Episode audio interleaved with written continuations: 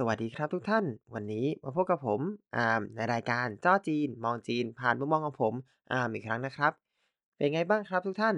ตอนนี้เรามาสู่ช่วงของอาทิตย์สุดท้ายแล้วก่อนที่จะข้ามไปสู่ปีใหม่ ยังไงก่อนอื่นก็ต้องขออวยพรทุกท่านนะครับ สุขสันต์วันปีใหม่ล่วงหน้าไปเลย สุขสันต์วันปีใหม่นะครับ ขอให้คิดอะไรสมปรารถนานะครับ ขอให้เป็นปีที่ดีสำหรับทุกคนนะครับ 2024年新年快乐นะครับผม ช่วงนี้เนี่ยเรารู้สึกว่าในช่วงอาที่ก่อนๆเนาะมันมี drama กันเรื่องของภูกระดึง ควรไม่ควรที่จะทำกระเช้าภูกระดึง แล้วก็เห็นมี drama จริงๆ ก็จะบอกว่า drama ไหม แต่ก็เอาว่าเป็นการถกเถียงของทั้ง 2 ฝ่ายว่า ควรมีหรือไม่ควรมีนะครับ ก็จากเรื่องนี้เนี่ยจริงๆ ผมเองก็คิด อะไรได้หลายอย่าง รวมถึงแบบว่าเฮ้ยเราสามารถเอามาเทียบกับการท่องเที่ยวที่จีนได้ จากเรื่องกระเช้านี้ ก็วันนี้เราจะมาเล่าเรื่องในเรื่องของการเดินเขาของคนจีนกัน เวลาเราพูดกันถึงเรื่องของการเดินเขาในประเทศไทยเนี่ย ในความรู้สึกของผมนะครับ ผมเป็นคนไม่ค่อยเที่ยวเท่าไหร่ แต่ทุกครั้งที่ผมไปท่าที่ผมรู้สึกมันก็คือ การเดินขึ้นแบบ Trail ในความยากลำบาก มันมีทั้งดินทั้งโคลนทั้งหินอะไรอย่างเงี้ยครับ แล้วเราก็ค่อยๆขึ้นไปจนถึงยอด ค่อนข้างธรรมชาติมากๆจริงๆ แล้วก็ดูค่อนข้างเป็นแบบว่าเราได้สัมผัสความเป็นอยู่กันอย่าง100%ซึ่งอันนี้โอเค มันก็เป็นการสัมผัสธรรมชาติอย่างหนึ่งที่เราเจอกันได้บ่อยใช่ไหมครับในในบ้านเรา แต่ครั้งแรกเนี่ยเมื่อผมไปจีนเนี่ยผมบอกเลยว่าการไปเดินเขาที่จีนเนี่ยมันแตกต่างจากไทย คือครั้งแรกที่ผมได้สัมผัสคำว่าแบบไปเดินเขาใส่ใส่แบบเครื่องหมายคำพูดเลยว่าไปเดินเขาเนี่ย ก็คือไปเที่ยวกับโรงเรียนตอนเดือนแรกเลย วันชาตินะครับ ตอนนั้นเนี่ยผมไปที่ปายสุยหยาง ซึ่งถึงทุกวันนี้ผมก็จำไม่ได้ว่ามันคือที่ไหนแต่ว่ามันอยู่ในฟูเจียนเนี่ยแหละปายสุยหยางหลักๆ คือเขามีเหมือนแบบว่าเป็นสระน้ำแล้วก็เป็นก็เรียกว่าบ่อน้ำตกอะเรียกง่ายๆ เอออารมณ์แบบว่าน้ำตกที่มันไม่ได้ลึกมาก เป็นน้ำตกแล้วก็มีแบบน้ำตื้นๆ ให้เราเล่นกันสนุกสนานให้เย็นๆ อะไรอย่างเงี้ยครับ เพราะว่าช่วงเดือน10ในฟูเจียนจริงๆ เองก็ยังเป็นแบบว่าค่อนข้างร้อน ได้ไปสัมผัสอะไรเย็นๆ ก็โอเคอยู่แหละอาตอนนั้นเนี่ยไปปายสุยหยาง เราก็ไปกันกับโรงเรียน โรงเรียนบอกว่า"เออ เนี่ย เดี๋ยวไปนะ เดี๋ยวมันจะมีการแบบว่า เออ ต้องขึ้นเขา ต้องปีนเขา"อะไรอย่างเงี้ย ผมก็คิดเลยว่า"เอ๊ะปีนเขาเหรอ?เราต้องแบบว่าเตรียมอุปกรณ์อะไรไหม?"เพราะว่าตัวผมเองเนี่ย ไม่ได้เตรียมอะไรเยอะ เพราะว่าผมเป็นคนที่แบบมีแต่รองเท้าก็รองเท้าธรรมดารองเท้าแตะก็เป็นแบบว่าเป็น Crocs เป็นอะไรอย่างเงี้ย ซึ่งมันก็ดูไม่ได้เหมาะกับการเดินเขาเท่าไหร่คิดว่า เอ๊ะ แล้วเราจะต้องซื้อไหม?หรือว่าแต่จริง ๆ ก็ซื้อก็ไม่ทัน เพราะว่ามันเป็นปีแรกที่ไปภาษาจีนก็ยังไม่ได้ รองเท้าแถวมหาลัยก็ก็ขายแบบอืมไม่ได้จริงๆก็ ได้แต่ทิ้งความสงสัยไว้แล้วก็โอเค ไปตายเอาดาบหน้า โรงเรียนก็พาไปนั่งรถเปูเร็งๆๆไปไปจนถึงปายสุยหยาง พอลงปุ๊บ เราก็ไปเล่นน้ำกันก่อนโอเค ตรงที่เล่นน้ำเนี่ย มันไม่ยากมันรถมันไปถึง แล้วเราก็เล่นอะไรเสร็จปุ๊บอาจารย์บอกว่า"เนี่ยโอเค เดี๋ยวเล่นเสร็จแล้วเดี๋ยวตามมาเลยนะ เดี๋ยวเราแบบไปปีนเขากัน"ก็แบบ เออโอเค ปีนเขาบ้านเรา มันแบบมันโคลนมันทุกอย่างอะเนาะมันก็แบบ อืม โอเค รอดก็รอดไม่รอดก็ไม่รอด พอไปถึงปุ๊บ ผมก็แบบ เอ่ออ้าวจริงเหรอ?นี่คือปีนเขาของจีน ปีนเขาของจีนเนี่ย จริงๆเราพูดกันง่ายๆเลยนะปีนเขาของเขา ก็คือการเดินขึ้นบันได สารพัดบันได บันไดขึ้นบันไดลง แล้วก็เดินไปตามเขา คือก็ต้องบอกว่า จีนเนี่ย เวลา เขาไปเดินเขา in ความหมายปกติในความหมายปกติปกติเลยเนี่ย ก็คือเดินตามทางที่เขาจัดไว้ให้การเดินแบบขึ้นเขาลงเขาเพื่อการออกกำลังกายก็จะประมาณนี้นะครับ ที่จีนในบรรดาเขาต่างๆ เนี่ยเขาจะไม่เหมือนเราเขาจะไม่ทิ้งธรรมชาติไว้ขนาดนั้น เขาจะทำเป็นทางเดิน ไม่ว่าในรูปแบบไหนรูปแบบไม้รูปแบบหินจะทำเป็นเอาว่าก็มีทำทางแล้วกัน แล้วก็ เวลาต่างระดับมันก็มีบันไดขึ้นกับลงแค่นั้น มันก็เดินง่ายแหละเอาเรียกง่ายมันก็คือเดินและขึ้นบันได นั่นคือการเดินเขาในนิยามของคนจีนนะครับคือแต่ว่าถามว่าการเดิน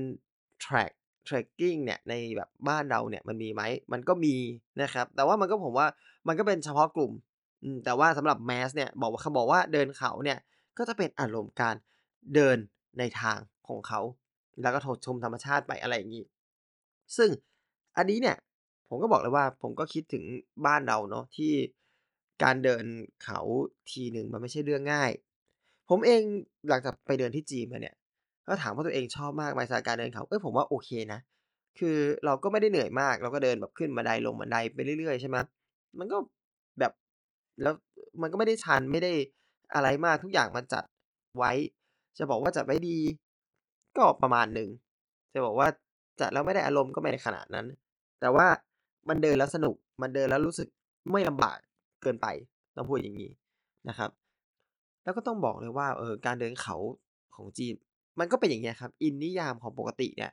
ก็คือการเดินในลักษณะทางที่เขาจัดไปเรียบร้อยแล้ว แล้วก็ขึ้นลงตามที่เขาบอกแค่นั้น จริงๆพอมาเทียบกับเราแล้ว ผมว่ามันก็เป็นวิธีที่ ที่โอเคนะ แต่บ้านเราก็อาจจะไม่อยากทำเท่าไร ไม่รู้เหมือนกันว่า เพราะว่ากลัวว่าจะทำลายธรรมชาติไหม หรือว่ายังไง แต่จริง ๆ วิธีนี้ที่อยู่ในจีนสำหรับผมเองคิดว่า ยิ่งเป็นการรักษาธรรมชาติมากกว่า อันนี้ความเห็นส่วนตัวนะครับ เพราะว่าเมื่อเขาทำทางแล้วอะมันจะไม่โดยคนส่วนใหญ่มันจะไม่ออกนอกทางที่ทำไว้ เพราะฉะนั้นจะไม่มีการแบบว่าเฮ้ย เดินไปแล้วเฮ้ยอยากไปทางนู้นอยากแวะทางนี้ เพราะว่า มันไปไม่ได้ มันมีทาง มันมีรั้ว ทุกคนก็เดินตามรั้วนั่นเป็นเรื่องปกติ แถมจริง ๆ มันจะมีเรื่องของความปลอดภัยด้วยนะครับ ความหลงด้วยก็เพราะว่าเมื่อมีทางแล้วยังไงเราก็เดินตามทางเราก็ไม่หลงใช่ไหมครับซ้ำร้ายที่สุดก็เดินไปออกอีกทางออกนึงเท่านั้นเอง แต่ว่าถามว่าหลงไหมไม่หลงแน่นอน เพราะว่าเราเดินตามทางอะไรเงี้ยครับ อันนั้นถือว่าเป็นข้อดีอย่างหนึ่งแล้วก็ มันก็เป็นข้อดีที่ผมคิดว่า เออ มันก็ดีกว่าที่ไทย คือไทยสามารถเอามาใช้ได้แต่จะบอกว่าจะดีกว่าก็ก็ไกลอยู่ เพราะว่าของเรามันก็มีเอกลักษณ์ในรูปแบบของอการเดินใกล้ชิดธรรมชาติขนาดนั้นนั่นแหละครับผมก็บอกว่า อืม ทุกครั้งเวลาไปเดิน ผมก็ยังรู้สึกว่าเออเวลาไปจีนเนี่ย ผมก็แบบว่ามีคนชวนไปเดินเขาเฮ้ยผมก็ไปนะเพราะมันมันสนุกอะมันเดินไปคุยไปมันไม่ต้องคิดว่าแบบเฮ้ยทางข้างหน้าจะต้องระวังลื่นไหมมัน มันไม่ต้องระวังอะไรเยอะ มันสามารถเดิน แล้วเราก็ใส่ใจกับธรรมชาติได้เลย ว่าแบบเฮ้ยดูวิวดูอะไรอย่างเงี้ยมันไม่ใช่แบบว่า นึกถึงตัวเองตอนที่เดินขึ้นภูกระดึงจำได้ว่าแบบลื่นหลายรอบมาก ลื่นแบบลื่นก้นจ้ำเบ้าเลยผมแบบสุดมาก ตอนนั้นสุขภาพขาก็ไม่ค่อยดีเพื่อนก็ลากกันเข้าไป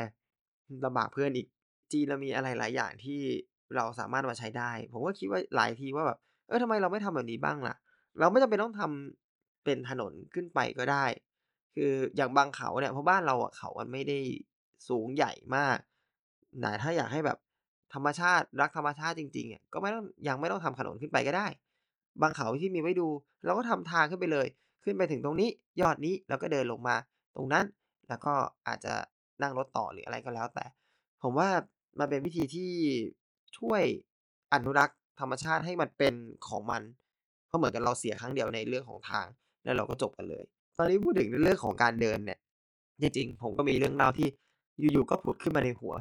ในเรื่องของแบบว่า การเดินเขา คนจีนกับการเดินเขาเนี่ย มันเป็นอะไรที่อย่างที่บอกว่าเขาเดินกันบ่อยมาก แล้วมันก็มีอะไรที่เหนือความคาดหมายอยู่เสมอ ผมบอกว่าตั้งแต่ผมไปเดินเขาครั้งแรกเลยเนี่ย ก็ยังเจอแบบว่าความมหัศจรรย์นี้จนถึงปัจจุบันนะครับ สิ่งหนึ่งที่คุณจะเห็นได้เลย อันนี้บอกไว้ก่อน ถ้าใครได้มีโอกาสไปเดินเขาที่จีน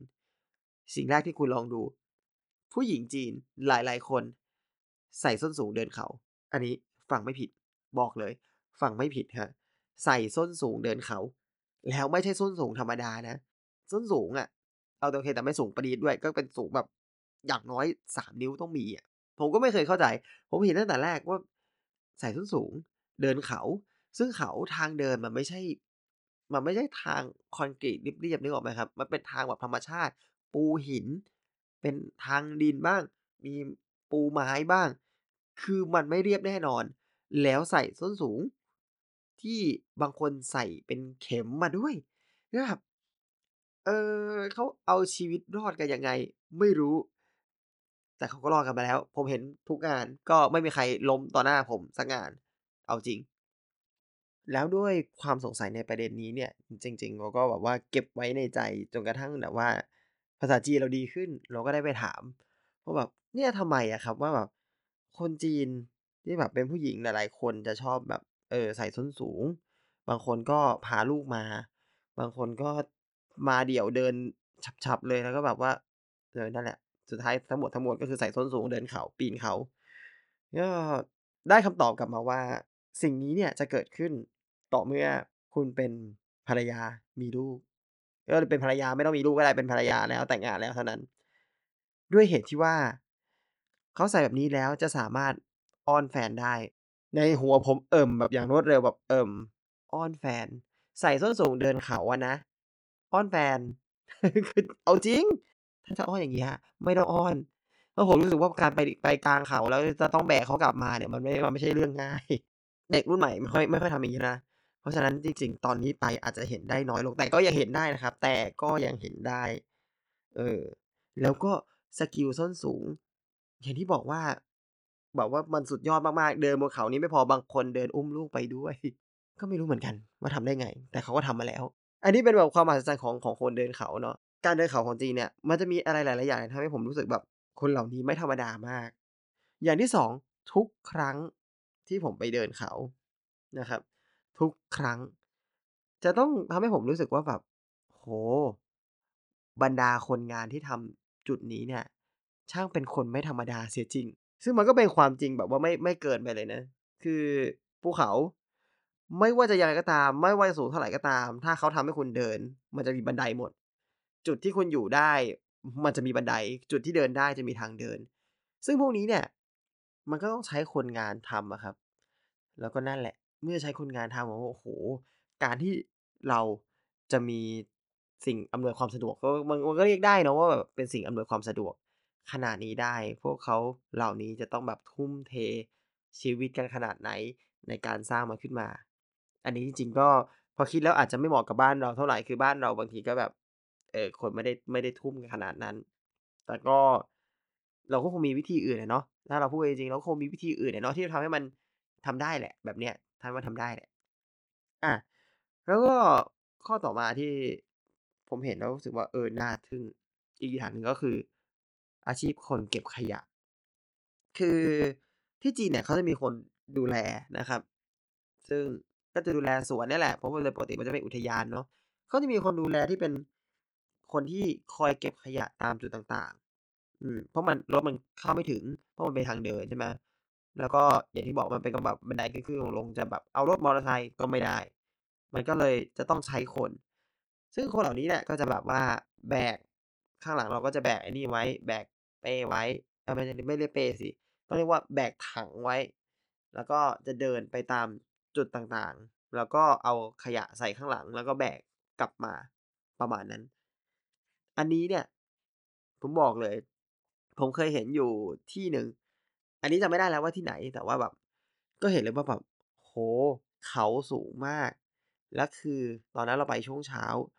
เราก็เห็นเขาเดินตั้งแต่เช้าอะครับ จากข้างล่าง แล้วเดินจนมาถึงข้างบนที่แบบว่าเราขึ้นกระเช้ากันไปอยู่ตรงนู้นน่ะเขาก็คือเดินทั้งหมดแล้วคอยเก็บขยะตามจุดต่างๆ แต่ผมคิดว่าเขาเดินถึงตรงนั้นเขาอาจจะนั่งนั่งรถกระเช้ากลับก็เป็นได้นะ แต่ก็ก็ไม่รู้เหมือนกัน แต่คิดว่าน่าจะใช่ ไม่งั้นแบบว่าถ้าเดินขึ้นมาเสร็จแล้วเดินกลับอีกรอบน่าจะน่าจะหมดวันพอดี แล้วก็แบบผมก็เคยเห็นแบบว่าบางที่จริงๆแบบ1วันอาจจะใช้คนเดินอยู่แบบประมาณ3-4คนเงี้ยครับ เดินเดินเป็นรอบไปเนาะเพราะแบบมันขึ้นจากตรงนี้วน1รอบก็พอดี1 1ครั้งอะไรเงี้ยครับ แล้วก็ไปพักเลย ก็ไม่รู้เหมือนกันนะเขาแบ่งไว้ยังไง เพราะว่าเราก็ไม่เคยลงไปถามในรายละเอียด แต่ว่าผมก็เห็นแบบว่ามีคนที่คอยเดินเก็บ อยู่ตลอด ซึ่งอันนี้เนี่ยก็เป็นสิ่งหนึ่งที่ระหว่างบ้านเรากับจีนที่ต่างกันเนาะคือในจีนเนี่ยหลายคนที่ไม่เคยไปก็อาจจะเห็นว่ามองว่าเออแบบจีนสกปรกทิ้งขยะแบบเลอะเทอะไปเรื่อย แต่จุดนี้จุดท่องเที่ยวจีนทำได้ค่อนข้างดีมาก โดยการจัดให้มีถังขยะอยู่แบบว่าเกือบ100เมตรได้เลย คือถังขยะเยอะมาก เยอะมากที่แบบเออคุณถืออะไรไปกินยังไงก็ต้องทิ้งสักที่หนึ่งเออโดยไม่ทิ้งใน ตามธรรมชาติด้วย ซึ่งอันนี้แหละมันเป็นเรื่องที่ดีครับ ต่อให้แบบว่าเฮ้ย มันต้องลำบากหาคนมาเก็บ แต่ว่าสุดท้ายแล้วในระยะยาวในเรื่องของธรรมชาติ มันจะไม่มีเศษขยะหลงเหลือมาให้แบบว่าเป็นปัญหาของชีวิตอาก็เราก็เล่ากันไว้พอหอมปากหอมคอกันเนาะสำหรับเรื่องการเดินเขาที่จีนนะครับ ก็ไม่รู้เหมือนกันว่าใครมีประสบการณ์ยังไงเนาะมาเล่าให้ฟัง เล่าสู่กันฟังกันได้นะครับ ว่าใครไปเจออะไรแปลกๆที่จีนกันมาบ้างหรือว่าที่ไทยเองก็ตามเพราะถ้าผมขาดอะไรไป เนื่องจากว่าผมเองก็ไม่ค่อยได้เที่ยวมาก จะไปเฉพาะตามที่เขาบังคับไป โอเคครับ ก็สำหรับวันนี้เอาไว้เท่านี้ก่อนล้วกันขอขอบคุณทุกท่านมากๆนะครับ แล้วก็ขอสวัสดีปีใหม่อีกรอบหนึ่งด้วยนะครับ ผมไว้เจอกันใหม่คราวหน้าครับ สวัสดีครับ